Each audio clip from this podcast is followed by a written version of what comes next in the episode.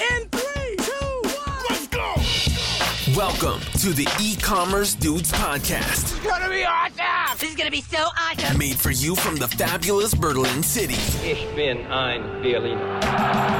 Listen to the future of e-commerce, I love the sound of that. artificial intelligence, This is the future? latest tech trends, So dope. and deep business insights. It's, it's everything I need. And now, welcome your hosts, Daniel Hernka and Tim Shestag.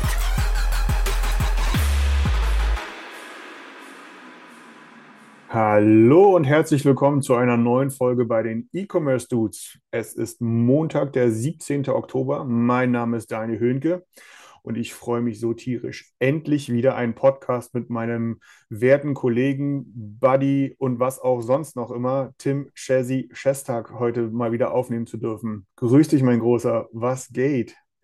Moin Daniel. Ja, alles soweit gut, alles soweit schick, viel zu tun, geht dir wahrscheinlich nicht anders aktuell. Und man muss ja sagen, wir haben es etwas äh, schleifen lassen in den letzten Wochen und Monaten, wobei man dazu ergänzen muss, es hatte einen Grund, es hatte einen gesundheitlichen Grund, ja, und gerade bei einem Podcast ist es ja wichtig, da braucht man die Lunge, da muss man viel reden, da muss man quatschen können. Und ähm, wenn du sagst, du kannst es nicht, ja, dann ist das natürlich nur halb so spaßig, wenn ich einen Podcast alleine aufnehme. Dementsprechend, vielleicht möchtest du ganz kurz ergänzen, wieso überhaupt ist es so weit gekommen, dass wir nun eine längere Pause einschlagen mussten. Eventuell hätten wir unsere Hörer und Hörerinnen informieren sollen, dass, dass das der Fall ist. Haben wir leider nicht gemacht, aber vielleicht kannst du mal ganz kurz ergänzen, wieso ist es überhaupt dazu gekommen? Ja, das, äh, ich glaube, wenn man jetzt das äh, Posting vielleicht auch gesehen hat auf LinkedIn oder so, dann wird da stehen, wir sind back oder irgendwie sowas. Ich weiß noch nicht genau, wie ich, es formulieren werde. Das hat es dieses Jahr schon mal gegeben.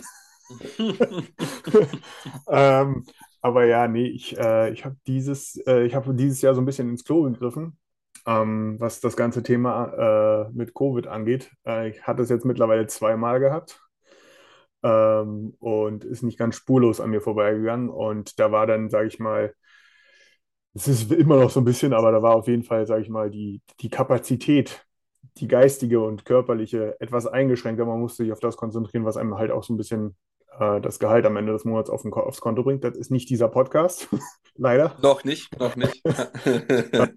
Aber äh, ja, von daher, das ist so ein bisschen der Hintergrund dabei. Aber ähm, hier muss ich auch einen großen Dank an dich geben, ne, dass du da im Grunde so bereitwillig ja immer noch da bist, ja, und sagst, komm, wir machen das Ding jetzt weiter und auch immer gepusht hast und so weiter und so fort. Ähm, ich glaube, also so kann ich für mich sprechen, ich habe das Gefühl, das ist bei dir relativ ähnlich. Das Ding macht Laune, das macht Spaß. Ähm, und es ist auch echt cool, wenn man hier und da mal angesprochen wird, ja, so von wegen, hey, wann kommt denn endlich mal die nächste Folge oder irgendwie sowas in der Richtung. So, wenn man auf irgendeinem Event ist oder auch mal total random über LinkedIn oder WhatsApp oder sowas, das ist ganz cool und das motiviert, äh, da auch weiterzumachen und macht Spaß, vor allem auch wenn man bei diesen, ich finde es ja immer noch, dass wir so exorbitant hohe Hörerzahlen haben mittlerweile. Ähm, das ist, äh, da haben wir auch eine gewisse Verantwortung, Tim. Absolut, nicht nur Verantwortung, ja, das ist äh, absolut richtig, denn man muss dazu ergänzen, wir haben mit Sicherheit einige Hörer jetzt aufgrund des, äh, ja, des Nicht-Vorhandenseins des Podcasts vermutlich verloren und wir probieren die nun wieder zurückzuholen, zurückzugewinnen mit unseren tollen Inhalten, mit unseren tollen Persönlichkeiten, wenn wir sind zwei sehr sympathische Dudes und dementsprechend lass uns da doch einfach versuchen, kontinuierlich die Hörer wieder zurückzuerobern, die, die wir verloren haben. Ich denke, mit der heutigen Folge brutal viel E-Commerce, brutal viel Shopsysteme, Handel, Übernahmen etc. pp. Wir machen so einen kleinen Retail-E-Commerce-Rückblick über die letzten Monate seit dem letzten Punkt, als wir den Podcast aufgenommen haben. Dementsprechend heute auch eine etwas detailliertere Folge, ausführlichere Folge. Und ich würde sagen, Daniel, lass uns gar nicht so viel Zeit verlieren. Ja, lass uns direkt in das ganze Thema E-Commerce einsteigen. Und beginnen möchten wir bei unserem großen Sommerrückblick 2022 mit den Shopsystemen. Da hat sich ja einiges getan. Es waren einige Partnertage, einige Events etc. pp. Lass uns mit dem Partnertag im wundervollen Kroatien, dem Land meiner Mutter, äh, kommen. Du warst vor Ort, denn der Commerce Partnertag war nicht direkt in Split. Ich glaube, es war nochmal ein, zwei, drei Autostunden entfernt, beziehungsweise auf einer Insel, wenn ich mich recht erinnere. Und vielleicht kannst du mal kurz darüber berichten, beziehungsweise was, was wurde denn dort alles Neues vorgestellt? Also das war auf jeden Fall ein Partnertag, wie ich ihn so noch nie erlebt habe. Jetzt mal systemneutral vor allem auch gesagt. Ja. Ähm, du hast recht, es war, ich, ich, bin nach Split geflogen mit vielen anderen ähm, und von dort ging dann ein Bus nochmal, ich glaube, wir sind eine Stunde ungefähr durch die Berge gefahren, die Küste entlang, bis dann ein Hotel war und dann ist man mit einem Bötchen oder mit einem Schiff, einem kleinen Schiffchen oder auch kleinem Bötchen, ganz unterschiedlich, ist man dann nochmal, äh, bestimmt nochmal 30, 40 Minuten auf eine Insel gekarrt worden.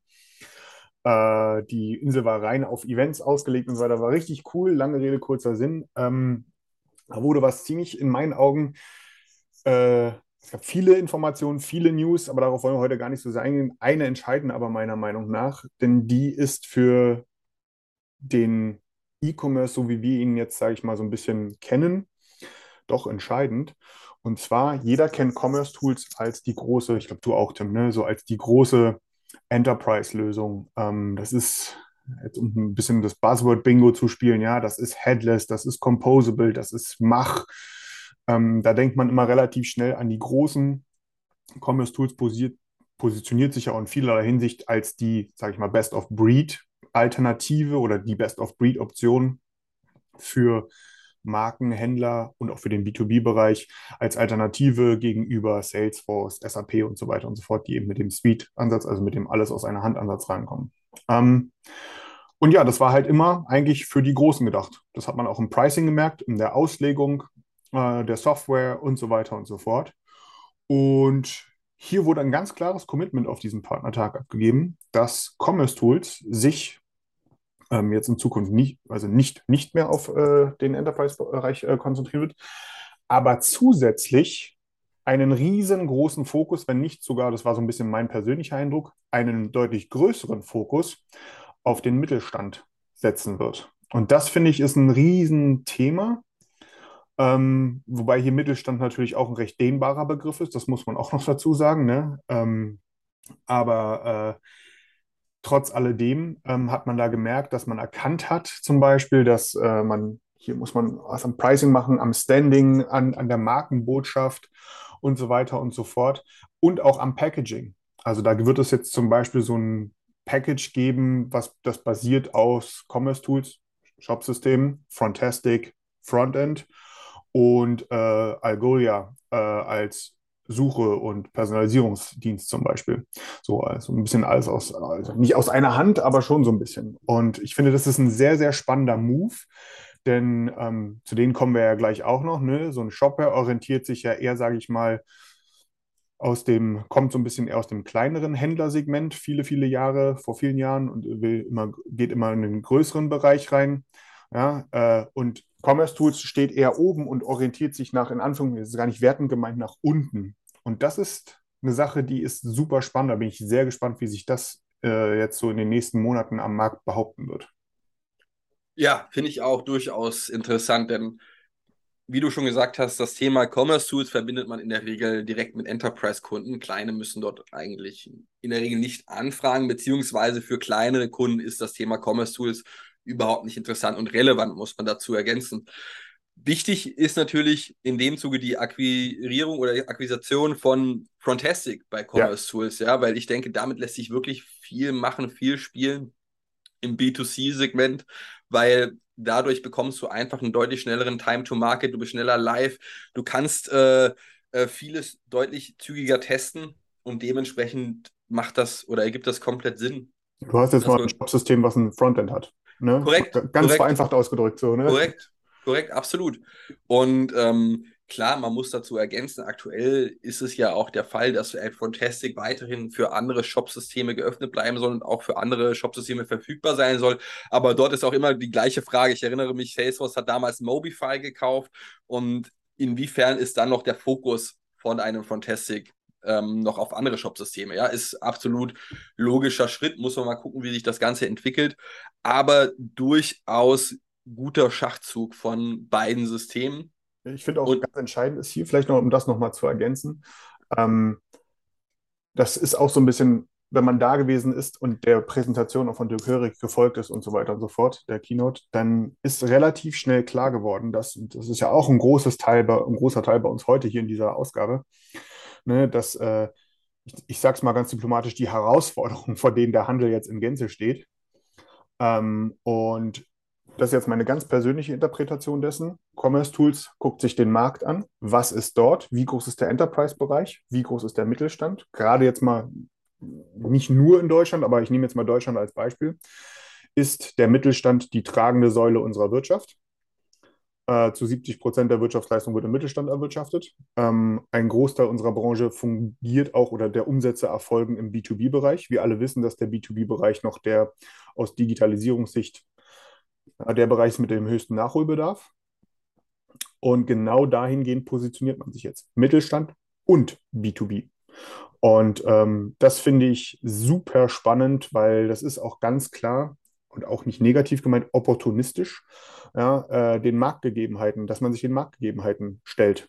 Ja, dass man guckt, okay, wo kann man als Unternehmen noch wachsen? Und wie gesagt, ich finde es sehr, sehr spannend, wie sich das dann wirklich in der Praxis zeigen wird. Ja, und wie gesagt, also Mittelstand durchaus dehnbarer Begriff. Wo Voll. fängt das an? Wo hört das auf? Aber prinzipiell klingt es immer gut, wenn man sich auf den Mittelstand unter anderem auch fokussieren möchte. Da, da kann man einiges äh, hinzugewinnen an Marktanteil. Und damit würde ich jetzt eigentlich zum nächsten Thema springen, zum nächsten Shopsystem. Und zwar Shopware hat wirklich in den letzten Wochen, gar nicht allzu lange her, ein neues Preismodell, Schrägstrich Lizenzmodell verkündet. Alles bewegt sich auch mehr Richtung Cloud, Richtung SaaS. Und man muss jetzt dazu sagen, wenn man sich überlegt, wie die Preise vor äh, ein, zwei, drei, vier Jahren bei Shopware waren, und man hat sich überlegt, glaube ich, damals waren es bei einer Shopware 5 noch 1200, 300, 400 Euro für, für die Shopware Professional Version. Jetzt ist das Ganze etwas gestiegen. Klar, jetzt kommt das Hosting on top dazu. Shopware 6 mit Sicherheit auch deutlich angenehmer als eine Shopware 5 aktuell, deutlich moderner. Aber das lässt sich Shopware auch etwas kosten. Das kleinste Paket, abgesehen von der Open Source Community Variante, bleibt die, ähm, ist, ist, ist schon 600 Dollar beziehungsweise 600 Euro pro Monat. Ja, also knappe sieben, was ist knapp 7200 Euro äh, im Jahr, wenn ich jetzt so wunderbar hochgerechnet habe. Das ist schon etwas anderes als damals noch. Was sagst du denn dazu? Ähm, ja, es ist was anderes und ähm, ich äh, kann aus ganz, ganz, ganz, ganz persönlicher Sicht den Schritt in vielerlei Hinsicht absolut nachvollziehen, den man hier geht. Ähm, vielleicht um nochmal die Zuhörer abzuholen, die da noch nicht, die da vielleicht noch nicht so drin stecken. Was hat Shopware gemacht oder wo kommt Shopware her? Shopware ist bekannt als On-Premise-Shop-System. Bedeutet, ich lade es mir runter, ob es jetzt eine kommerzielle Lizenz ist oder nicht, äh, pack das irgendwo aufs Hosting und äh, kümmere mich selber drum. Ähm, dafür habe ich mehr oder weniger eine einmalige Lizenzkostenzahlung gehabt, eine Professional Edition oder Enterprise Edition ähm, und äh, dann irgendwie noch so ein Servicepaket da mit dran gehabt. Mal ganz vereinfacht ausgedrückt. Das ändert sich jetzt. Äh, es gibt nicht mehr diese zwei kommerziellen Pakete. Professional Enterprise gibt es nicht mehr, sondern jetzt gibt es Rise, Evolve, Beyond. So. Ähm, und die ähm, werden auf monatlicher Basis berechnet, auf Basis des GMV. Das ist ein ganz entscheidender Punkt. Also das, was Tim, was du gerade angesprochen hast, ne, es geht bei 600, in der Rise, in der kleinsten Version geht es bei 600 Euro im Monat los. Und mir wäre jedenfalls kein Deckel irgendwo bekannt, sagen wir es mal so. Ähm, die Beyond, äh, die Evolve und Beyond-Version starten dann nochmal ein bisschen höher. Die haben dann andere Inhalte mit drin, andere Features und so weiter und so fort. Und so, ja. Ich glaube, das Entscheidende hier ist, dass man fast nicht mehr, das ist meine ganz persönliche Meinung, ähm, dass man das Ding nicht mit der alten Version sozusagen oder alten, mit der alten Herangehensweise vergleichen kann. Ähm, dieses Pricing, ein GMV-basiertes Pricing, ist ganz klar ein, eine ganz klare Tendenz in Richtung Cloud, wo ich die Infrastruktur sozusagen mitbezahle. Ich will jetzt gar nicht die Diskussion beginnen, ob das jetzt fair ist für die, die es selber hosten, weil das kann man weiterhin tun. Also Shopware gibt es weiterhin als On-Prem in jeder Version. Es gibt es als PaaS-Version und als SaaS-Version. Ähm, das ist, glaube ich, das ist, glaube ich, die größte News an dem Ding, ja, dass wir jetzt wirklich das Shopware in das Cloud-Zeitalter einsteigt. Und das ist, glaube ich, in vielerlei Hinsicht äh, ein für Shopware notwendiger Schritt, gerade auch aus der Perspektive der Internationalisierung. Ähm, das ist, glaube ich, ein ganz, ganz wichtiger Punkt. Shopware ist eine deutsche Firma, in Deutschland groß geworden. Ähm, in Deutschland kann man mit Sicherheit auch noch den einen oder anderen Euro verdienen, gar keine Frage. Aber ich glaube, wenn du als System gegen die anderen Ganzen da bestehen möchtest, dann musst du international auch Erfolg haben. Und dafür musst du was tun, um einfach auf internationaler Bühne mit anderen Systemen ähm, konkurrieren zu können. Äh, das kostet auch Geld. Ne? Das darf man auch nicht vergessen. Ne? Ähm, und äh, das muss irgendwo auch erwirtschaftet werden. Ähm, der Weg, der jetzt gerade beschritten wird, der ist halt auch nicht einfach. Das muss man auch sagen. Ne? Du hast eine Community, die sehr on-premise geprägt ist. Ähm, Sicherheit auch äh, aus gutem Grund. Äh, und all das, was da jetzt gerade angekündigt wurde, geht ja in Richtung Cloud, in Richtung SaaS. Das verändert die Art und Weise, wie ich mit einem System, wie ich ein System erweitere beispielsweise. Also wir reden hier davon, dass in einer SaaS-Version dass da keine Plugins mehr eingesetzt werden, sondern sogenannte Apps. Das ist technisch funktioniert das anders. Und das hat Herausforderungen, die das mit sich bringt. Ähm, und ja, also von daher ist es super spannend. Es ist auch keine Sache, die jetzt irgendwie abgeschlossen ist, sondern das ist so ein Prozess, der da jetzt auch bei Shopware gestartet wurde. Die Lizenz ist schon mal sozusagen vorgelegt worden. Ähm, und auch dort merkt man, das ist vielleicht auch nochmal bezogen auf das Thema, was wir zuvor hatten, ganz spannend. Guckt man sich die einzelnen neuen Pakete an und den Fokus, der dort gesetzt wird. Man darf nicht vergessen, Commerce Tools ist auch eine SaaS-Plattform. Ähm, dann äh, kommt Shopware jetzt sozusagen in Anführungsstrichen von unten und möchte sich mit den neuen Paketen auch vor allem in Richtung Mittelstand B2B orientieren, äh, in den etwas gehobeneren Mittelstand und Commerce Tools kommt von oben und orientiert sich nach unten. Da bin ich mal sehr gespannt, inwieweit sich in Zukunft dort die beiden treffen werden. Das, da bin ich wirklich sehr, sehr gespannt, äh, wie, das, wie das aussehen wird. Wie, ja. ja, muss man, also ist ja auch sehr interessant zu sehen. Ich meine, Shopware hat ja damals vor ein, zwei, drei, ja, vor zwei, zwei Jahren, glaube ich, knapp, dieses Thema Shopware Cloud das erste Mal präsentiert. Damals muss man sagen, war das funktionstechnisch noch nicht das, das Gelbe vom Ei in dem Zuge und da war mit Sicherheit noch sehr viel Optimierungsbedarf. Das war quasi ein Learning und man hat gemerkt, Mensch, äh, man macht das nicht einfach mal eben so schnell in die Cloud und dann funktioniert das schon. Das ist schon etwas anderes und deswegen hatte da Shopify durchaus deutliche Vorteile. Jetzt ist es so, dass man gemerkt hat, schätze ich mal, Shopify sollen die kleineren Händler in dem Zuge nutzen. Ja, ja. das äh, möchten wir nicht. Da möchten wir nicht in den Kampf mit Shopify gehen, sondern wir möchten ganz klassisch weiter oben angesiedelt sein und deswegen auch das Pricing. Ja, der Fokus ist nicht mehr die kleineren Händler, sondern schon etwas größere Händler. Gleichzeitig auch dahin, ähm, äh, kommt auch dahin hinzu, dass man sich nun in Richtung SaaS entwickelt, beziehungsweise entwickelt hat kommt ja ursprünglich eher aus dem Amerikanischen, wie du schon gesagt hast, und ist im Deutschen noch nicht so etabliert gewesen. Damals hat man sich gefragt, was soll denn der Quark? Heutzutage ist es bei sehr vielen Systemen eigentlich Standard und sogar gewünscht. Ja, natürlich haben Unternehmen auch unterschiedliche Anforderungen und manche Traditionsunternehmen möchten eventuell das System noch auf ihrem eigenen Blech, also auf ihren eigenen Servern hosten. Aber ich würde sagen, dass viele Unternehmen oder die meisten Unternehmen durchaus dazu bereit sind, das Ganze auch auszulagern und eigentlich sich gar nicht mehr um dieses Thema Hosting und so weiter äh, äh kümmern zu wollen. Natürlich muss es allerdings weiterhin sehr gut funktionieren, wenn man das schon abgibt. Ja, also Performance etc., das muss schon soweit stimmen. Ähm, dementsprechend ist natürlich auch ein interessanter Weg. Ich denke, natürlich hat eine Carlyle-Gruppe oder PayPal darauf entscheidenden Einfluss gehabt, dass man sich nun auch weiter in das Thema SaaS, in das Thema Recurring Revenue, in das Thema monatliche Bezahlungen ähm, ähm hineinversetzt und dort mehr Zeit investiert. Und aus dieser Basis kommt natürlich auch dieser, ähm, dieses Preismodell zustande.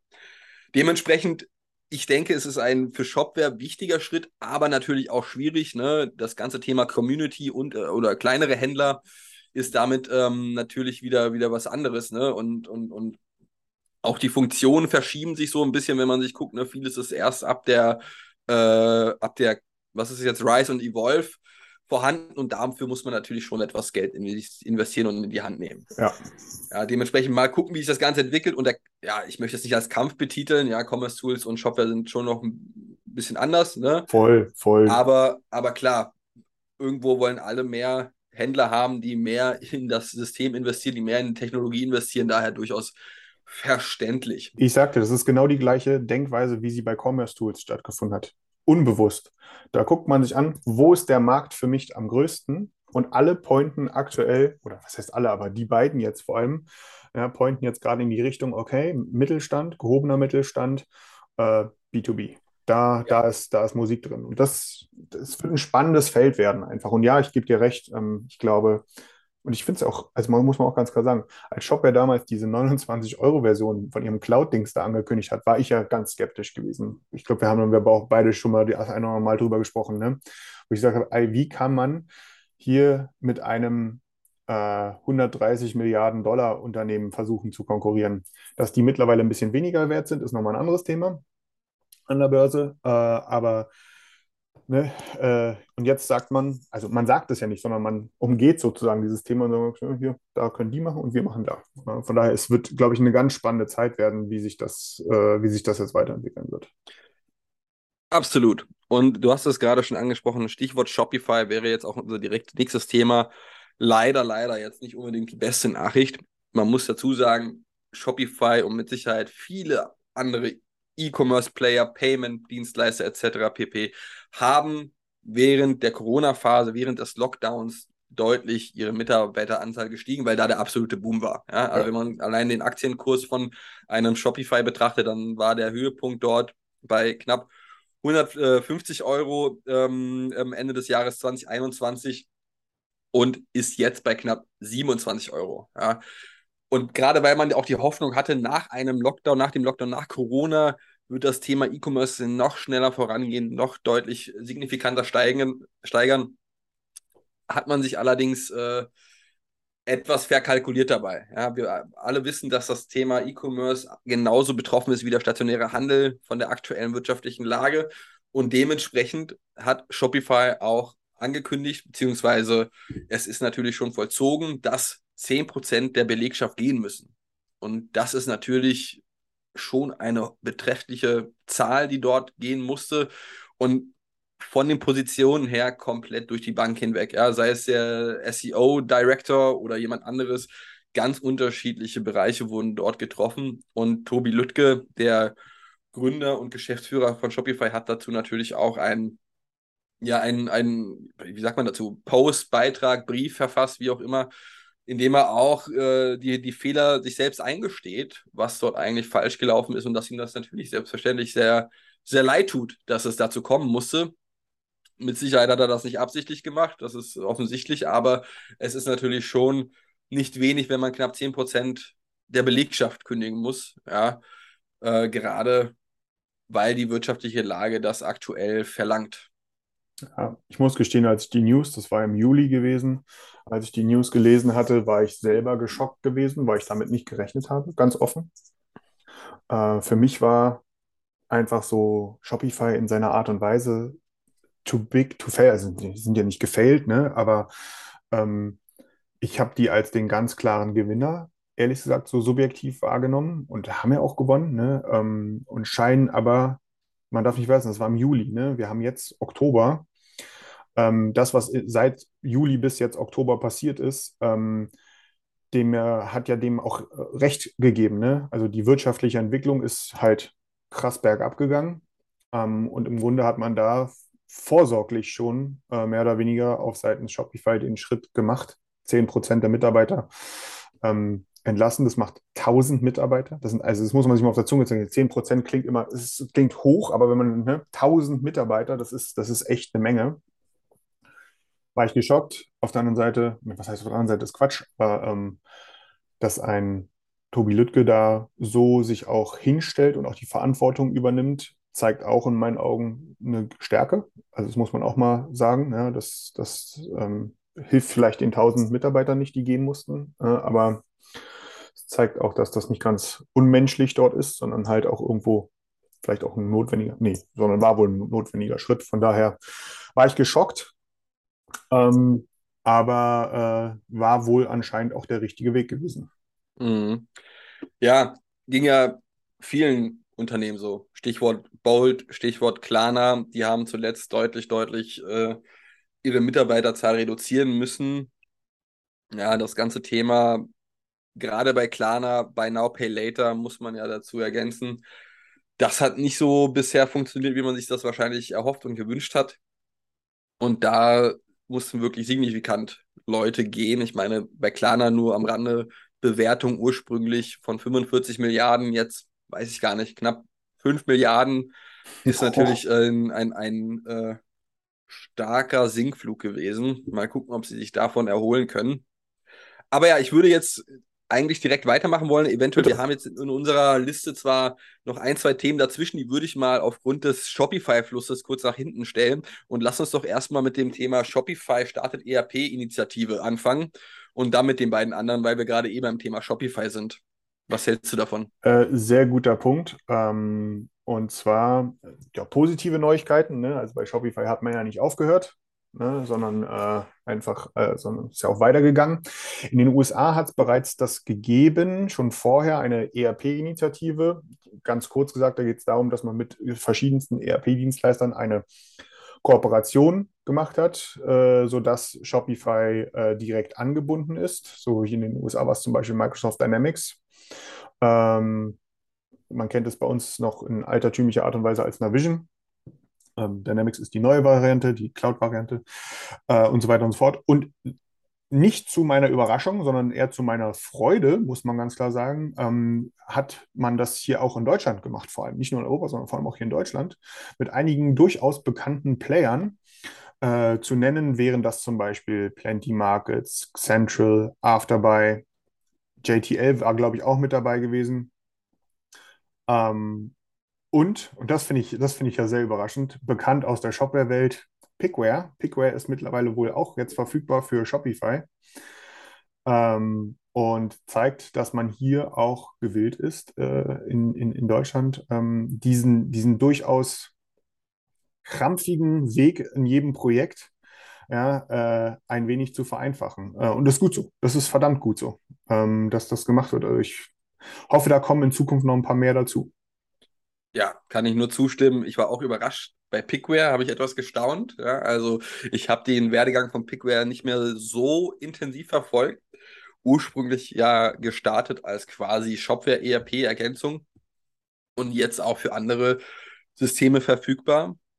Toller, toller, äh, ja, toller Werdegang. Bin gespannt, wie sehr das angenommen wird auf Seiten von Shopware. Ich denke, das passt durchaus. Und ja, definitiv ein richtiger Schritt. Mal eine gute Nachricht zwischen den ganzen oder zwischen der ersten negativen Nachricht mit den äh, Shopify-Entlassungen. Also, mal gucken, ist das jetzt eigentlich schon live oder, oder ist das noch nicht verfügbar? Weißt du das? Also, Plenty Markets weiß ich, das ist auf jeden Fall live und Central auch. Äh, Pickware habe ich selber noch keine Erfahrung äh, gemacht, äh, jetzt für Shopify. Ähm, es sieht aber so aus, als ob das Ding da ist, ja. Super. so aus. Okay. Also, Also, daher, spannend. wer, wer da was äh, machen möchte und äh, quasi dort ein ERP und Shopify schon unterschrieben hat, einen Vertrag dazu, der kann jetzt damit auch noch einfacher beginnen. Lass uns nun zum nächsten E-Commerce-System wechseln. Das ist hier ja wirklich äh, extrem viel, was wir an Neuigkeiten zu Schlag berichten auf haben heute. Schlag. Und dieses Mal muss ich gestehen, also ein E-Commerce-System, mit dem ich mich in den letzten Jahren, Jahren schon äh, tatsächlich eher wenig beschäftigt habe, Oxid. Und ich habe da auch wirklich nicht so viel mitbekommen, was da passiert ist. Und diese Nachricht, die wir jetzt berichten, auch eigentlich nur durch dich erfahren, als du den Link gepostet hast. Oxid macht Community Edition kostenpflichtig. Was ist da passiert, Daniel? Ähm, ja, so wie es aussieht. Also Oxid kennt man ja auch, vor allem als äh, aus der, aus den in Anführungsstrichen guten alten Zeiten, Magento, Shopware, Oxid. Ja, das waren so die drei Platzhirsche im Mittelstand hier in Deutschland. Äh, gerade auch als On-Premise-Version, also selbst, selbst zu installierende äh, Varianten, Open Source äh, und so weiter und so fort. Und da gab es bei allen, bei Shopware gibt es das ja immer noch, bei Magento auch, mittlerweile allerdings oder wird von der Magento Association gepflegt, die Community Edition. Ähm, und das hatte übrigens auch äh, Oxid. ist jetzt aber nicht mehr, sondern die jetzt äh, kost oder die damals kostenlose Community Edition, für die wird jetzt eine monatliche Lizenzgebühr fällig. Ähm, die ist gar nicht so hoch, aber ich glaube, das ist einfach, ähm, dass sie was kostet. Ähm, das ist einfach auch eine News wert. Die kostet nämlich äh, ab 111 Euro im Monat. Und äh, da sind auch ein paar Sachen rausgefallen, sowas wie eine Mehr Mehrmandantenfähigkeit. Das ist also, man versucht da ganz klar, meine Interpretation dessen, ähm, Oxid äh, oder ja, das Interesse in Richtung der kommerziellen Lizenzen zu führen. Ähm, ich kann das nicht bewerten, ob das gut oder schlecht ist. Kann ich überhaupt nicht bewerten, ähm, weil da bin ich auch zu sehr raus aus diesem Oxid-Ökosystem. Ich fand es jetzt auch nur spannend. Ich kann gar nichts Inhaltliches dazu sagen. Ich habe da nur den einen oder anderen Post bei LinkedIn gesehen. Das ist von letzter Woche, glaube ich. Ähm, äh, gab es einen Partnertag auch von Oxid und äh, da scheint es wohl noch nicht ganz für die Öffentlichkeit bestimmt, aber definitiv ein paar ähm, ja, neue Neuigkeiten zu geben. Ähm, man hat den ein, das eine oder andere Bild gesehen. Es wird wohl ein Rebranding geben, wie auch immer das aussehen wird. Ähm, es ist mit einer Rakete abgebildet. Es, es kursiert das Wort Space Commerce. äh, das finde ich echt, ehrlich gesagt schon wieder echt cool. Ja, ähm, ich kann aber selber noch gar keine ähm, weiteren Infos dazu geben. Äh, ich gehe stark davon aus, dass wir wahrscheinlich sehr bald ein paar News durch die Branche durchflattern hören und sehen werden äh, mit einer Neuausrichtung von Oxid, wie auch immer sie aussehen wird. Ähm, und kann ich euch versichern, da werdet ihr hier auf jeden Fall bei den E-Commerce Dudes auch hören. Oxid Space Commerce, ja, das klingt schon wieder richtig, richtig krass, muss ich sagen. Also, es ist so, man kann sich darunter, ich kann mir gar nichts unter Space Commerce vorstellen. Das wäre aber auch eine geile Nachricht. Oxid kündigt Partnerschaft mit der NASA an. So das komplett Unerwartetes einfach, ja. Ist also direkt richtig over the top von Anfang an. Ja, direkt ja, mit der NASA, ne? Wollen Sie ihre Produkte nun auch im NASA Space Shuttle anbieten. Oxid ist die Wahl, ja, ist die richtige Wahl. ja, oder, oder, oder Kooperation mit SpaceX, das wäre auch sowas. Ja. Erwartet keiner von den äh, Oxid-Kollegen und Kolleginnen aus Freiburg, aber da mal so ein Banger-News raushauen. Also das wäre wirklich, äh, ja, ich bin gespannt, was da kommt. Ich kann es mir noch nicht vorstellen. Omnichannel anders gedacht. Ja, äh, ja, ich bin auch gespannt. Ihr werdet es hier hören. Auf jeden Fall. Lass uns direkt weiter zum nächsten Thema gehen. Wir gehen und wir bleiben bei den äh, Commerce-Systemen und jetzt auch wieder ein äh, Commerce-System, mit dem ich mich weniger intensiv beschäftigt habe und beschäftige, aber auch eine News wert und zwar E-Commerce One kauft Gambio. Also im, im Commerce-Bereich würde ich sagen, hm, Gambio vermutlich auch eher in Richtung kleinere Händler dafür konzipiert und ausgerichtet habe selber aber noch nicht damit gearbeitet, deswegen hat mich aber auch die News überrascht, dass E-Commerce One Gambio kauft. Vielleicht möchtest du dazu noch ein, zwei, drei Worte verlieren? Ähm, ja, also ich, das ist bei mir ähnlich wie mit dir. Ich hatte mit Gambio, glaube ich, das letzte Mal, oh, lass mich lügen, 2011 oder so zu tun gehabt oder 12 äh, und auch nur mehr oder weniger indirekt. Von daher ähm, äh, ich, ich, muss gestehen, ich, die sind so von meinem Radar weg gewesen. Ich wusste nicht mal mehr, dass es die noch gibt. Aber Überraschung, Überraschung, äh, offiziellen Zahlen zufolge gibt es äh, oder basieren auf Basis von Gambio immer noch 25.000 Online-Shops. Das ist auch nicht wow. wenig. Wow.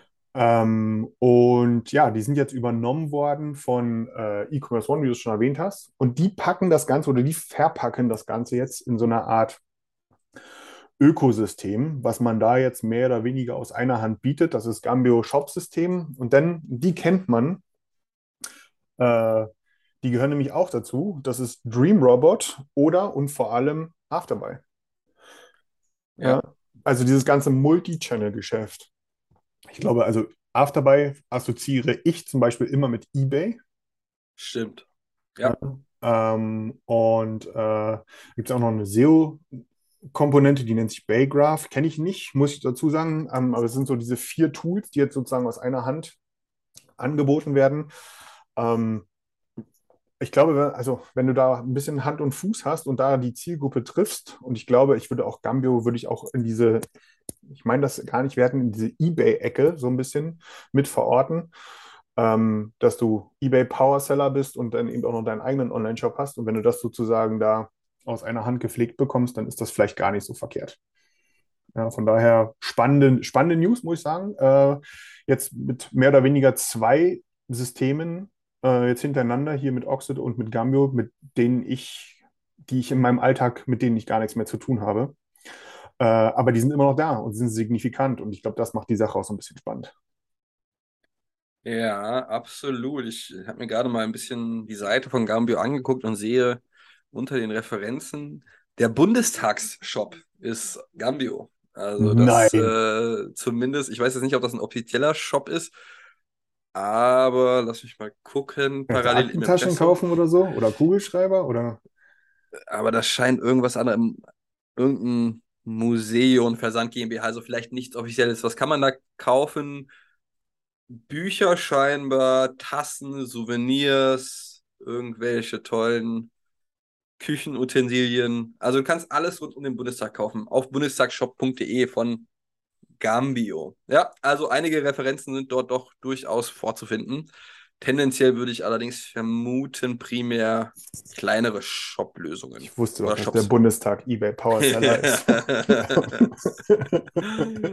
okay, und damit jetzt zu einem Thema, was immer wieder. Alle Jahre wieder. Alle Jahre wieder die, die Blicke auf sich lenkt, wenn der Quadrant veröffentlicht wurde von Gartner, der Gartner Magic Quadrant für äh, Digital Commerce. Und da hat sich auch dieses Jahr wieder einiges getan und ähm, super, super gut für deutsche Commerce-Unternehmen. Ja, wenn man jetzt eigentlich einfach mal ein Commerce-Tool dazu zählt, SAP dazu zählt, Scale das erste Mal dabei, Scale, also von der About You Cloud, das erste mhm. Mal auch in den Gartner Magic Quadrant geschafft. Shopware auch wieder ein paar Schritte weiter nach oben gerückt und dazu auch Spryker. Nun kann man auch sagen, gut, Salesforce, ursprünglich äh, Commerce-Funktion Demandware, eigentlich auch von einem Deutschen gegründet worden und an Salesforce verkauft, dem Stefan Schambach. Und Shopify eigentlich auch, also sehr viele Deutsche, ja, muss man dazu sagen. Wir, wir zählen jetzt Shopify und Salesforce auch quasi fast als Deutsch dazu. Bleibt nicht mehr so viel für den Rest übrig. Deswegen super interessant. Ähm, was ich auch interessant finde, ist das Thema Sana Commerce. Ja, die hatte ich vorher so gar nicht auf dem Schirm. Ich glaube, das ist aus dem holländischen Gebiet ein, eine E-Commerce-Software auch im Gartner Magic Quadrant ver, äh, vertreten dieses Jahr, das erste Mal. Also rundum, gerade für das Thema deutsche E-Commerce-Systeme, sehr gut, deutlich präsenter geworden. So ein Quadrant ist, glaube ich, gerade für das Thema USA und Expansion extrem wichtig. Viele Entscheider ja. gucken sich einfach den Quadranten an und, und, und lesen sich durch, was es, äh, was die Vor- und Nachteile der unterschiedlichen Systeme sind. Und viele Systeme werden echt immer, immer besser, gleichen sich zum Teil auch an. Dementsprechend, da macht äh, die deutsche E-Commerce-Systemlandschaft durchaus einen sehr guten Job. Ja, hier vielleicht, ähm, ich weiß nicht mehr, ich glaube, es ist, ist, schon eine Weile her, da haben wir damals mit dem äh, Kollegen von Shopware, ähm, äh, Josh, äh, mal eine Episode gemacht, der uns ja ein paar Insights gegeben hat, wie so ein Zertifizierungsprozess aussieht und dass der echt nicht ohne ist, weil, also ich hoffe, die meisten von euch haben jetzt diesen Quadrant sozusagen vor Augen, ne, mit seinen äh, vier Feldern, äh, Challenger, Niche Players, Visionaries und Leaders. Ähm, und dass dahinter eigentlich eine, eine richtig tiefe Analyse steht ne, und die man sich eben auch ähm, reinziehen kann, wo zu jedem dieser in Anführungsstrichen Teilnehmer, es gibt ja noch mehr, es hat halt nicht jeder da reingeschafft, ähm, analysiert wurde mit, wie du schon gesagt hast, Stärken und Schwächen. Das ist durchaus im internationalen Umfeld ein für viele äh, Interessenten ein erster Schritt, um zu gucken, okay, was passt, wo, wo in welche Richtung geht das, wo, wo ist die Software sozusagen darauf spezialisiert und so weiter und so fort. Ähm, und das da sehr wichtig. Und ich glaube, bei uns wird es so Stück für Stück wichtiger. Also das beginnt immer noch so ein bisschen. Ich glaube, es ist auch noch so ein Prozess, der auch noch mal ein bisschen dauert. Aber wir wissen, dass die Unternehmen sehr viel Manpower investieren und demzufolge auch sehr viel Geld, um sich in diesem Magic Quadrant gut präsentieren zu können. Ja, absolut. Also wichtig die, die Abgrenzung hierbei, dass auch ein kleiner Betrag an Gartner fließt dafür, dass man hier analysiert wird und in dem Quadranten verortet wird. Das nur als Information am Rande. Wichtig dazu auch zu nennen, dass Shopify das einzige System ist, was sich dagegen sträubt und nichts macht quasi, sondern Gartner dort die Recherche selbst vorantreibt.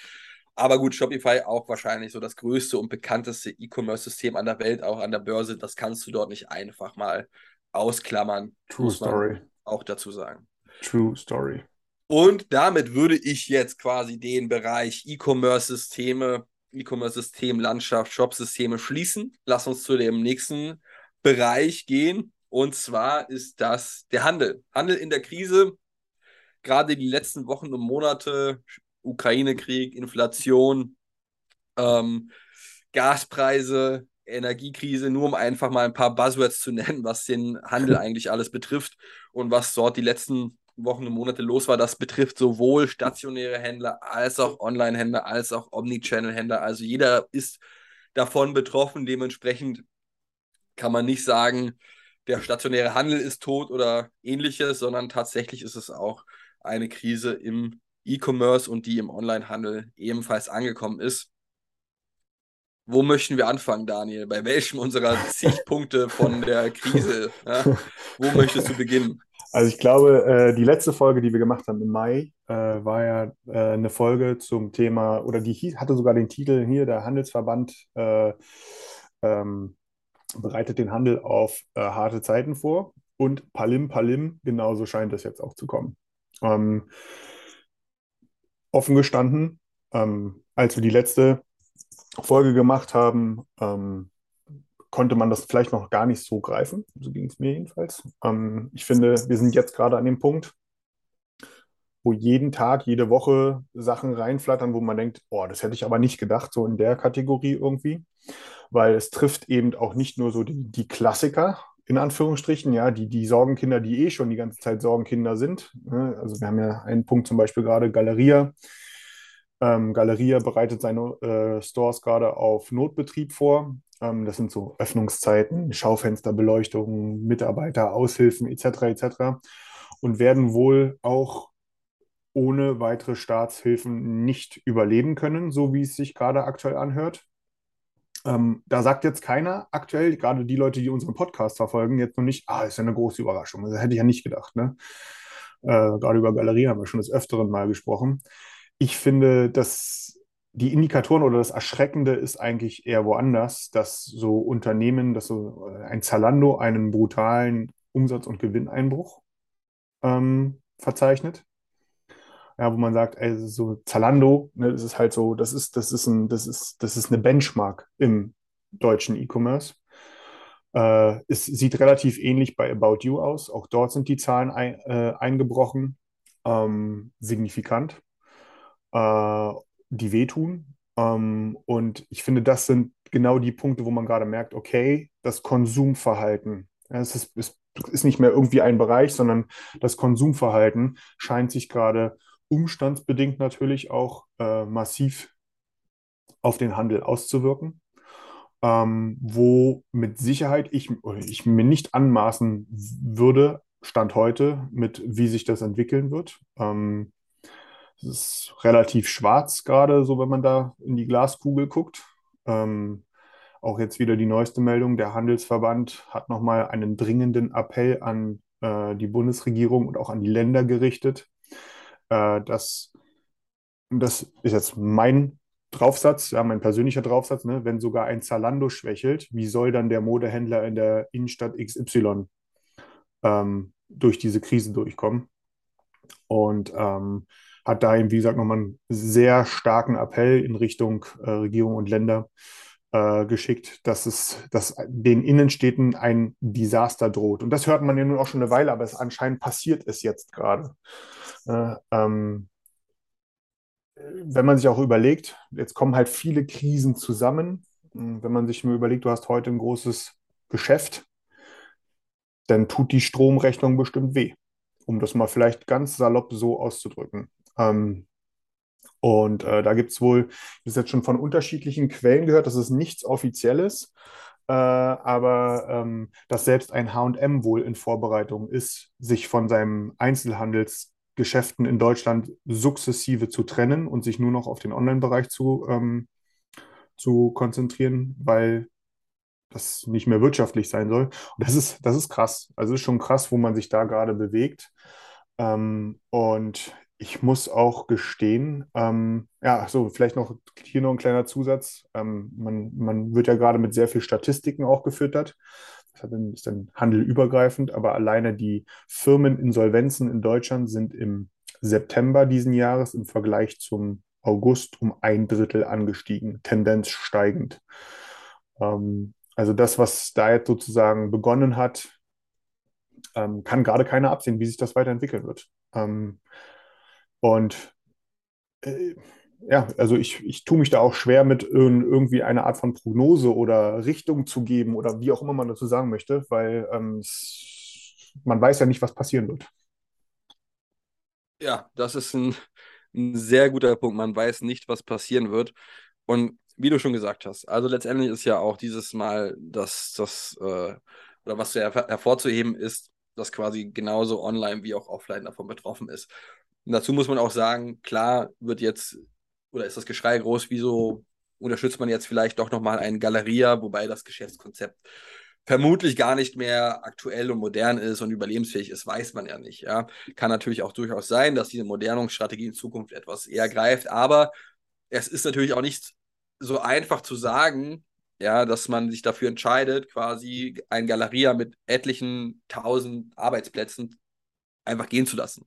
Mit Sicherheit vielleicht nicht unbedingt verkehrt und vermutlich findet auch jeder einen neuen Job. Dennoch die Entscheidung einfach zu sagen, hey Leute, wir unterstützen euch nicht weiter. Diese Arbeitsplätze werden jetzt nicht gerettet, sondern ihr müsst euch anderweitig umgucken. Punkt. Ja, vermutlich muss man allerdings irgendwann genau diese Richtung einschlagen. Das gleiche auch ähm, oder was heißt das gleiche, aber wenn man sich einen About You anguckt, den ich wirklich vieles zutraue, weil ich denke, sie exekutieren sehr gut, sie machen ja. einen sehr guten Job, äh, Job, aber auch hier muss man prüfen, wenn man den Aktienkurs alleine sich anguckt und analysiert. Und der Einstiegskurs damals, als man das ganze Thema an die Börse gebracht hat, bei knapp 25 Euro lag und jetzt liegt man dort bei, ich weiß es nicht, 5, 6 Euro. Ja, also deutlich, deutlicher Rückgang. Auch hier, das hat sich ein Tarek Müller vermutlich auch ein bisschen anders vorgestellt. Mal schauen, es, es wird ja gemunkelt, eventuell holt ja ein Otto jetzt nun doch nochmal eine Bautu von der Börse, aber da ist natürlich auch die Frage, wer stimmt dem zu und zu welchem Preis kann man ein Otto gerade auch nicht gut geht. Also der, genau. zweit, der zweitgrößte Online-Händler Deutschlands nach Amazon berichtet auch, dass sie vor ganz schweren Zeiten stehen und auch hier ähm, aktuell mit äh, einem ziemlich heftigen äh, Umsatzeinbruch äh, zu kämpfen haben, äh, von weit über 10 Prozent. Ähm, und ja. wir beginnen gerade erst gefühlt in dieser Krise.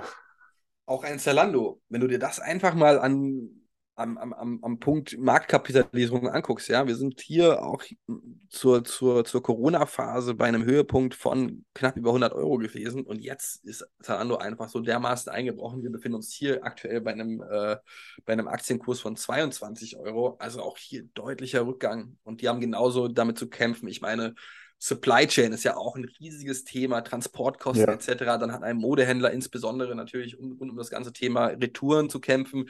Gleichzeitig auch ein DHL etc. werden auch nicht günstiger, weil auch sie die, die, die ganzen Stromrechnungen und Gasrechnungen bezahlen müssen. Und im gleichen Benzin, Zuge, die ja, haben, ne, ja. das darf man nicht vergessen, ne, die ganzen Autos, die hier durch die Stadt kurven und uns den Bums nach Hause bringen, ja, die, äh, die dürfen auch alle einmal wahrscheinlich am Tag an die Tankstelle fahren oder so, ne? Ja. Äh. Und am gleichen Zuge muss man natürlich auch sagen, die ganzen B2C-Händler können diese Steigerungen aufgrund von Energiepreise etc. auch nicht immer direkt komplett an den Endverbraucher weitergeben, weil sonst kauft da gar keiner mehr, mhm. weil das eine zu große Preissteigerung ist. Also eine extrem herausfordernde Phase, in der wir uns aktuell befinden. Ich will gar nicht daran denken, wenn irgendwie doch nochmal Corona kommen sollte dieses Jahr und noch stärker kommen sollte. Ja, dann wird es äh, Also, challenging, sage ich dazu. Sehr, sehr challenging. Ich hoffe, soweit kommt es nicht und dass wir uns gut herausnavigieren können aus dieser aktuellen wirtschaftlichen Krisenlage. Ich, ich, ich hoffe auch, also die Daumen sind gedrückt. Ich würde hier gerne vielleicht nochmal ganz kurz ein paar ganz persönliche Gedanken teilen ähm, auf, auf, auf die aktuelle Situation. Ähm, ich glaube, auch letzte Woche, wenn nicht auch vorletzte Woche, hat das Wirtschaftsministerium ja ähm, die, die, die, die Wachstumsprognosen für die deutsche Wirtschaft veröffentlicht, dass wir dieses Jahr irgendwie ja noch im Plus sind und nächstes Jahr wohl in die Rezession rutschen. Guckt man sich diese Analyse an, dann geht die Analyse von dem absoluten Traum-Szenario aus, dass wir keine Gasknappheit haben, keine Blackouts haben und weiß der Geier was. Also alles läuft optimal. Ähm, wenn man, was ist der Umkehrschluss, den ich daraus ziehe? Wir sind jetzt noch in der guten Phase. Äh, und, und schon jetzt brennt es gefühlt überall äh, in vielerlei Hinsicht. Gerade der private Konsum ist der, der als erstes wegbricht oder wegbricht. Das sehen wir ja jetzt schon. Bedeutet im Umkehrschluss für unsere Branche, äh, meiner Meinung nach, äh, der B2C-Bereich ist, gerade der B2C-Bereich ist der, der wahrscheinlich jetzt gerade am härtesten getroffen wird. Der B2B-Bereich mit Sicherheit auch. Allerdings ist das Transaktionsvolumen in Gänze im B2B-Bereich einfach viel, viel, viel, viel größer schaue ich mir an, was gerade wir, womit wir die Folge heute auch begonnen haben, ne? so ein, so ein Commerce-Tools orientiert sich immer mehr in Richtung B2B, ein Shopper orientiert sich immer mehr in Richtung B2B. Das kommt, glaube ich, nicht von irgendwoher. Das, sondern genau das ne, äh, hat mit Sicherheit auch dort Einfluss darauf, dass man hier, dass jeder da draußen, der das oder sich jeder da draußen aktuell die Frage stellen muss, ist mein Geschäftskonzept dieser Krise, wo wir nicht wissen, wie sie aussehen wird und wie lange sie gehen wird, ähm, komme ich damit über die Runden? Bin ich damit gefestigt? Bin ich da flexibel genug, um ähm, auf bestimmte Marktgegebenheiten, Situationen, Änderungen reagieren zu können und so weiter und so fort? Ähm, das muss sich, glaube ich, gerade jeder stellen. Ähm, offen gestanden, wäre ich jetzt gerade Fashion-Einzelhändler, dann würde, dann wäre bei mir wirklich Panik. Also meine ganz persönliche Interpretation dessen, ähm, weil genau das ist das, was im privaten Konsum gerade in Deutschland als allererstes flöten geht. Ähm, über Gastronomie und Hotellerie und Entertainment und Kultur braucht man gar nicht reden. Das ist nochmal ein eigener, eigenständiger Bereich. Aber äh, meine ganz persönliche Befürchtung ist, dass der B2C-Bereich deutlich mehr leiden wird als der B2B-Bereich. Wie gesagt, ganz persönliche ähm, Gedanken dabei. Schön, dass du den ganzen Fashion-Einzelhändlern so viel Mut machst gerade. Ja. ja, also richtig, nein, wir schaffen das schon gemeinsam, um, um, um mal motivierende Worte da hinzuzufügen. Wir schaffen das schon und irgendwie haben wir es immer geschafft. Also geht's auch, geht's auch weiter. Und man muss jetzt auch dazu sagen und ergänzen, natürlich auch, man, ja, ich weiß gar nicht, wie ich das am besten formulieren soll, äh, des einen Leid ist des anderen Glücks. Ja, und da ja. kommen wir auch zu dem nächsten Themengebiet. Übernahmen, Gerüchte, Neuigkeiten in dem Zuge. Dort gab es ja auch in den letzten Wochen einiges Neues. Beziehungsweise, was heißt in den letzten Wochen? Man muss dazu sagen, äußerst aktuell ist das ja. XXL Lutz oder XXXL Lutz übernimmt höchstwahrscheinlich Home 24 und damit auch Butlers, denn Butlers wurde ja durch Home24 übernommen. Dort wird aktuell verhandelt, in welcher Form ein Home24 übernommen wird.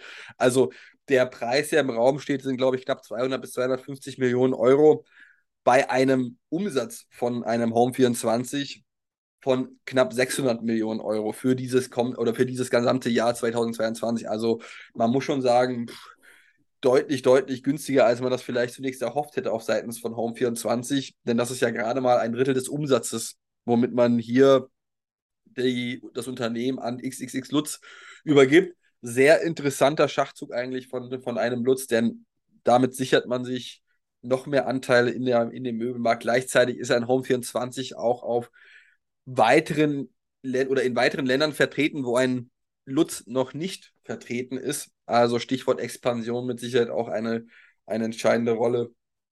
Und mit Sicherheit kann ein Lutz auch, was das ganze Thema Kostensenkung beziehungsweise Einkäufe und Steuerung des Unternehmens einem Home24 nochmal deutlich eher, ähm, ja, oder einem Home 24 dabei deutlich eher weiterhelfen, das Ganze korrekt oder besser zu navigieren.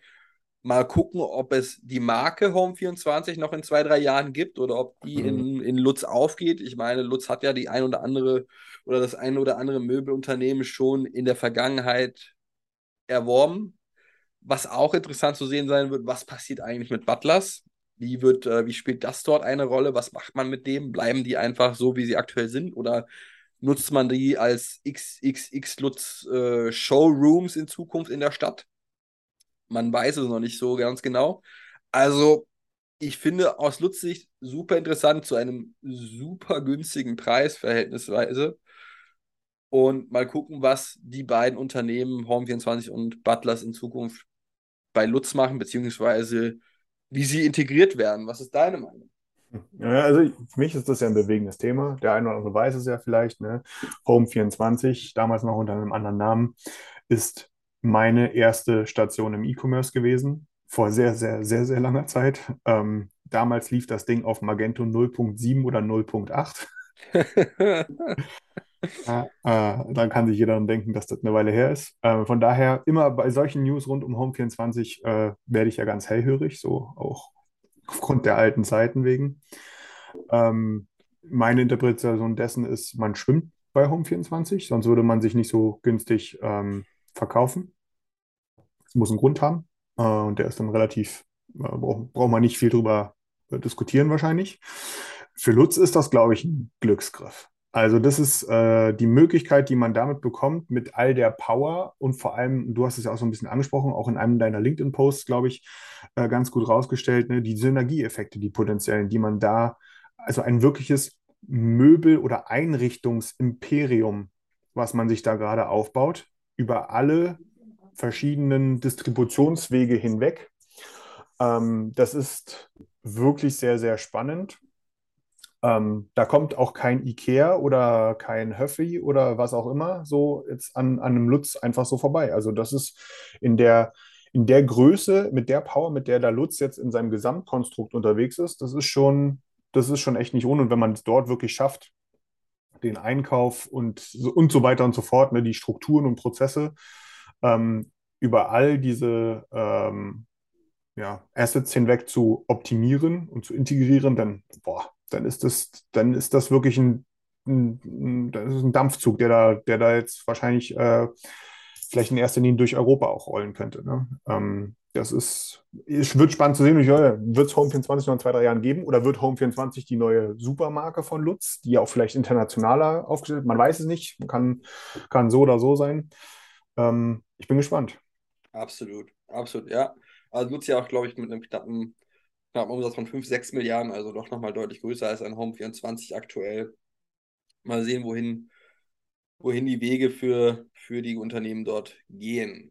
Zum nächsten Kandidaten, Übernahmekandidaten. Und ich hätte tatsächlich nicht erwartet, dass es so weit kommt. Und zwar, es geht hier quasi der, der, der Vorreiter, wenn es um das Thema Quick Commerce, 10 Minuten Lebensmittellieferung geht aus der Türkei, scheinbar dran, Gorillas zu übernehmen. Ja, also vom Gründer Kagan Sümer. Und Gorillas ist ja bei weitem nicht die stillste Brand, würde ich jetzt mal sagen, wenn es um das Thema Marketing geht und so weiter, sind super laut und, und, und in Deutschland, glaube ich, auch die ersten gewesen, die das ganze Thema 10-Minuten-Lieferung forciert haben. Geht hier auch in Deutschland aktiv, ich würde behaupten, weniger erfolgreich aktuell, aber man muss dazu sagen, insgesamt, wenn man es weltweit betrachtet, es geht hier natürlich deutlich größer, auch was den Umsatz angeht. Und da scheint Gorillas in den letzten Wochen und Monaten auch zu kämpfen. Also das scheint doch nicht so ganz einfach zu sein. Für mich auch dennoch immer sehr schwierig zu glauben oder, oder zu nachzuvollziehen, wie so ein Modell überhaupt profitabel sein kann. Ja, also dieses In ganze der Höhe Thema, vor allem. Ne? Also Genau, über genau. schwindelerregende Summen. Äh, das Ja. muss man, ne? Also Gettier hat alleine äh, dieses Jahr oder im März diesen Jahres eine Finanzierungsrunde über 768 Millionen Dollar äh, hinter sich und haben eine Bewertung von ein paar Tage her äh, von rund 12 Milliarden Dollar. dafür, dass mir jemand Cornflakes relativ schnell per Fahrrad bringt. Absolut. Und man muss ja dazu sagen, also genau dieses Thema ist ja hochgradig relevant aktuell bei Gorillas wahrscheinlich kein anderes Investment mehr bekommt oder findet, weil das natürlich ein super kostspieliges, super kostenintensives äh, äh, Business ist, ja, ein sehr, sehr teures Geschäftsmodell. Und das wird natürlich der gewinnen, der den längsten Atem hat. Und aktuell sieht es so aus, dass Gorillas es nicht schafft, den längsten Atem zu haben, sondern das hat in dem Zuge geht hier und das ist natürlich auch durchaus dann möglich, solche Geschäftsmodelle profitabel zu machen, wenn sich der ganze Markt etwas konsolidiert, wenn es nicht ungefähr wie vor ein, zwei Jahren zehn unterschiedliche Player gibt, die in 10 bis 30 Minuten liefern. Ich meine, das versprechen hat der Gorillas auch nicht mehr, sondern man liefert in Minuten. Ja. Ähm, dann ist das wahrscheinlich in irgendeiner Art und Weise profitabel zu gestalten. Aber bei den ganzen Playern, die aktuell sogar noch auf dem Markt sind, immer noch eine Herausforderung und dementsprechend mal gucken, ob die Brand auch hier beibehalten wird, ich gehe stark davon aus, dass, äh, dass ein Getje wahrscheinlich ein Gorillas übernehmen wird, auch wenn da noch nichts offiziell verkündet worden ist. Also für mich, das ist ja immer persönliche Erfahrung, ich bestelle nicht mehr bei Gorillas, weil immer dann, wenn ich es probiert habe in den letzten Wochen und Monaten, es einfach nicht ging. Ähm, sondern da war, keine Ahnung, mitten am Tag war einfach, da steht in der App, wie lange die ungefähr brauchen, und das war einfach geschlossen. Die waren wahrscheinlich komplett überlastet gewesen. Und äh, das war keine coole Customer Experience, die ich da zuletzt hatte. Bei Flink, ich bin ja so ein Flinker, ja, äh, da hat das immer ganz gut funktioniert. Ähm, aber Gorillas, wo es bei mir ja auch mit begonnen hat, sozusagen, ne, da, das, die, das funktioniert nicht mehr gut da, wo, wo ich lebe. Ich bin auch gespannt. Wir reden halt wirklich über Groceries, also so, so Supermarktartikel. Ähm, ich bin gespannt, ob sich der Bereich irgendwann noch mal ein bisschen weiter ausweiten wird. Glaube ich nämlich fast, weil da das Potenzial ziemlich groß ist. Also so in Richtung Drogerie zum Beispiel, ähm, wo, glaube ich, relativ viel Potenzial und vor allem auch Margen am Artikel möglich wären. Ja, ähm, das, äh, das ist, glaube ich, nochmal ein Ding. Und da gibt es auch immer mehr Anbieter, ähm, Apothekenartikel. Mhm. Ne? Also da gibt es ja doch noch ein paar, sage ich mal, Segmente, Produktsegmente, in die man da reinwachsen kann, dass Cornflakes, Brot und Salami nicht mehr alles ist. Ähm, gerade, äh, gerade jetzt eben mit sehr star stark steigenden äh, Preisen. Ähm, das darf man ja auch nicht vergessen. Ähm, vielleicht hier, ich weiß gar nicht, ob ich es in dem Podcast schon mal erzählt habe, ne? aber äh, genau, Gerd hier bei mir äh, in der Ecke und mir letztens auch nochmal jemand erzählt, äh, vor der Getje-Filiale, als das so, als die neu waren, da war ein Typ drin gewesen, ein Kurier, der hat gerade Fahrradfahren gelernt auf einem Getje-Fahrrad. das war der Knaller. ähm, ja, von daher bin ich gespannt, wie sich das weiterentwickeln wird. Irgendwie scheint man ja dort auch auf Investorenseite ein riesengroßes Potenzial zu sehen, weil sonst würden wir nicht über eine Bewertung von 12 Milliarden Dollar reden von einem Fahrradkurierdienst, die mir Cornflakes ausgibt. Ja, ja. Aber wie gesagt, ich glaube, das ist so ein Long Game und ja. das Geld siehst du auch nicht in den nächsten Monaten wieder, sondern das wird tatsächlich ein bisschen länger, denke ich mal, dauern. Und jetzt muss ja auch aktuell verhandeln, wie sieht das Ganze aus mit den aktuellen Investoren, wie werden die herausgekauft, wer bekommt da zuerst das ganze Geld und so weiter und so fort. Also mal gucken, wie es dort in den nächsten zwei, drei Monaten aussieht. Nun kommen wir tatsächlich und bewegen uns in Richtung der letzten zwei Themen. Ein Punkt, der jetzt auch erst vor kurzem verkündet wurde, ist, TikTok sucht nach Fulfillment-Mitarbeitern, also Logistik-Mitarbeitern in den USA. Bedeutet im Umkehrschluss, sie werden das Thema E-Commerce-Logistik deutlich weiter ausbauen. Man weiß ja, oder man hat es ja in den letzten Wochen und Monaten gesehen, wie stark TikTok das Thema E-Commerce vorangetrieben hat und weiter ausgebaut hat. Auch wenn natürlich in dem einen oder anderen Land das Thema Live-Shopping ein bisschen zurückgezogen wurde. Dennoch sieht dort scheinbar in TikTok deutlich mehr Potenzial und möchte quasi ein ganzes Fulfillment-Netz in den USA aufbauen. In China haben sie das schon, dort ist das auch recht erfolgreich. Und USA ist nun der nächste Plan. Ich habe auch gehört, Großbritannien ja. war, gab es vor einigen Monaten oder vor einigen Wochen die Nachricht, dass dort was veröffentlicht werden soll. Inwieweit das schon geschehen ist, weiß ich nicht. Aber mal gucken. Also sie greifen jetzt die USA tatsächlich auch im Bereich E-Commerce an. Ähm, mit Sicherheit nicht direkter Konkurrent zu Amazon mit ihren Logistikleistungen und ihren Fulfillment-Gebäuden. Ähm, ähm, ähm aber mit Sicherheit auch etwas, was Amazon auf dem Schirm hat und auch Shopify hat ja so etwas derartiges aufgebaut. Ich bin mir gerade etwas unsicher, wie erfolgreich das aktuell in den USA läuft und Kanada allerdings ähm, TikTok mit Sicherheit ein Player, der das Ganze auch nochmal etwas aufmischen wird. Äh, ich bin auch sehr gespannt, wie das wird. Also es zeigt auf jeden Fall eindeutig, in welche Richtung man sich entwi entwickeln möchte. Mm, und ja, mal gucken, was da wie wann kommen wird. Scheint, man scheint ja Know-how zu haben im Unternehmen selbst. Ähm, von daher ähm, vielleicht auch eine ganz gute Überleitung zum nächsten Thema, was wir haben. Ähm, auch im Bereich Social Commerce angesiedelt. Äh, wir haben lange, ich glaube, wir haben letztes Jahr schon drüber berichtet. Ich bin mir sogar ziemlich sicher, dass wir letztes Jahr schon drüber berichtet haben. Und jetzt ist es da. Es ist live, es ist verfügbar. ähm, die Shopify-Integration in YouTube. Ähm, Tim, wie sieht es da aus? Ja, also super, super interessanter Case auch in dem Falle. Ähm, ähm, die, die, die Shopify-YouTube-Kooperation wurde weiter vorangebracht und wir haben uns das mal ein bisschen genauer angeguckt. Dort konnte man ja, also ich kenne jetzt keinen persönlichen Influencer, der das aktuell nutzt, beziehungsweise habe es mir nicht angeguckt, aber ist natürlich super cool dargestellt, wenn du quasi per Livestream auf YouTube dein, deine Produkte vorstellen kannst, die direkt kaufen kannst, in den Warenkorb legen kannst, dieses ganze emotionale Erlebnis und YouTube als Streaming, ich sag mal Streaming-Plattform, ist ja wie geschaffen dafür, genau ja, so etwas zu machen, muss man dazu sagen, ne? und sieht auch wirklich, wirklich schick aus, wie es gelöst ist und kann mit Sicherheit auch jeder Händler einfach und simpel integrieren. Natürlich bräuchte man entweder Influencer dazu oder man ist selber sehr kommunikativ geschickt, um so etwas präsentieren zu können und seine Produkte gut darstellen zu können. Gleichzeitig kannst du mit Sicherheit nicht nur YouTube nutzen, sondern kannst diesen YouTube-Stream auch in deinen eigenen Online-Shop integrieren und einbinden, falls du dort genügend Traffic hast und Traffic-Zahlen hast. Oder wo auch also, immer. Auf oder wo auch immer. Genau. Oder Absolut. Und dementsprechend also hier auch das Thema Live-Shopping durchaus relevant. Wie gesagt, ich habe es schon erwähnt, TikTok hat sich da ein bisschen zurückgezogen, weil es äh, scheinbar nicht so erfolgreich ist wie in Asien oder besonders in China, was aber nicht bedeuten muss, dass es hier überhaupt nicht funktioniert, ja. Und dementsprechend mal gucken, was daraus wird. Ich finde das äh, immer noch super interessant. Wir hatten ja auch vor einigen Monaten ähm, ähm, Live-Buy zu Gast bei uns, die das ganze Thema Livestream-Shopping forcieren.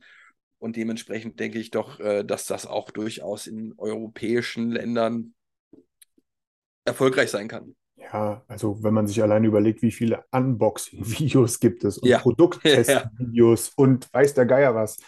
Ähm, dafür ist ja diese Funktion ehrlich gesagt wie geschaffen. Ja? Äh, dass es da einfach nicht mehr darum geht, da irgendwie Werbung reinzuprügeln, ja? sondern direkt die Produkte, die in diesem Video angepreist werden, wie auch immer angepreist werden, dass ich sie da direkt kaufen kann. Ähm, wie du schon gesagt hast, ne, man kann es als Livestream machen, als ganz normales Video, wo einfach die Produkte reingetaggt werden von Minute X bis Y oder wie auch immer. Ähm, und äh, ich glaube, da ist auch noch nicht das, äh, äh, das äh, Ende der Fahnenstange erreicht. Also da gibt es, glaube ich, noch sehr viel mehr, sage ich mal, gerade in diesem Bereich Influencer-Integration, ja. Also dass der Händler vielleicht hier noch mit äh, mit, mit äh, Influencern sozusagen oder als Influencer auf den Produktkatalog Zugriff bekommen. Also ich glaube, da ist noch relativ viel, äh, noch relativ viele Möglichkeiten geben und wir befinden uns dort eigentlich auch erst am Anfang. Ich bin auch gespannt, wann äh, dort weitere äh, Plattformen an dieses Ding angedockt werden. Gerade für Influencer natürlich spannend, ja, weil die können ja nochmal deutlich einfacher diesen Traffic generieren und, und ja, gerade wenn eine, ich weiß gar nicht, Kendall Jenner oder wen es da auch immer alles gibt, Kim Kardashian dort irgendein neues Produkt präsentiert. Also da wird dir wahrscheinlich die Bude eingerannt. Man muss ja sagen, Douglas macht das ja erfolgreich mit Live-Buy und dementsprechend, wenn es noch solche größeren Influencer mit ihren eigenen Produkten machen, geht da mit Sicherheit einiges äh, über die Ladentheke. Ja, es müssen ja nicht immer nur, sage ich mal, die ganz großen sein. Es gibt ja auch noch viel mehr Mikro-Influencer, ja. ne, äh, die in bestimmten Sparten unterwegs sind, äh, von wahrscheinlich der Modelleisenbahn über Golfschläger bis hin zu, weiß nicht, äh, rosafarbenen Holzschuhen oder so. Ähm, von daher ist da, glaube ich, äh, sind da keine Grenzen gesetzt. Absolut. Und ich würde fast sagen, damit haben wir es für heute. Eine Sache habe ich noch. Ich du hast noch eine Sache. Eine Sache ist ganz kurz, oh, ganz kurz, ganz kurz auch nur, das ist mir jetzt noch eingefallen. Ähm, das war letzte Woche. Äh, herzlichen Glückwunsch wollte ich ausrichten. Herzlichen Glückwunsch zum 10. Geburtstag SendCloud. Die haben letzte Woche ihre zehn Jahre, äh, ihre zehn Jahresfeier gehabt. Äh, oder ist es heute? Ich weiß gar nicht. Irgendwie jetzt. Auf jeden Fall ist, sind Geburtstagswünsche angebracht. Von daher herzlichen Glückwunsch nach Eindhoven. Ähm, SendCloud ist, glaube ich, den meisten ein Begriff äh, oder vielen auf jeden Fall ein Begriff. Fulfillment Softwarelösung. Ähm, hatten auch schon mal zu, hatten wir auch schon mal zu Gast bei uns hier gehabt. Ähm, und zehn Jahre, das muss man auch erst mal schaffen. Durchaus, durchaus. Happy Birthday SandCloud. Ähm, aktuell zehn Jahre, also noch sehr, sehr weit, einige Dekaden von deinem Alter entfernt, Daniel. Mögen, ich drücke die Daumen, dass sie dann auch die, die was, ja, 50 sind es ja noch nicht ganz bei dir, aber, aber bald auch. Ne? Es dauert nicht mehr lange, Daniel. Boah, jetzt, jetzt, jetzt lederst du aber ab. Absolut. Also Glückwunsch an SandCloud, Happy Birthday und ich würde jetzt aber tatsächlich ja. sagen, es war ein erfolgreicher Rundumschlag des E-Commerce-Sommers und jetzt gucken wir zu, dass wir zukünftig regelmäßiger unsere Podcast-Aufnahmen präsentieren, damit wir nicht immer anderthalb Stunden schnacken müssen äh, und ihr euch das anhören müsst. Vielen Dank fürs Zuhören und ja, bis zum nächsten Mal. Ciao. Danke euch, danke dir, Shazzy. Bis zum nächsten Mal. Ciao. Ciao, ciao.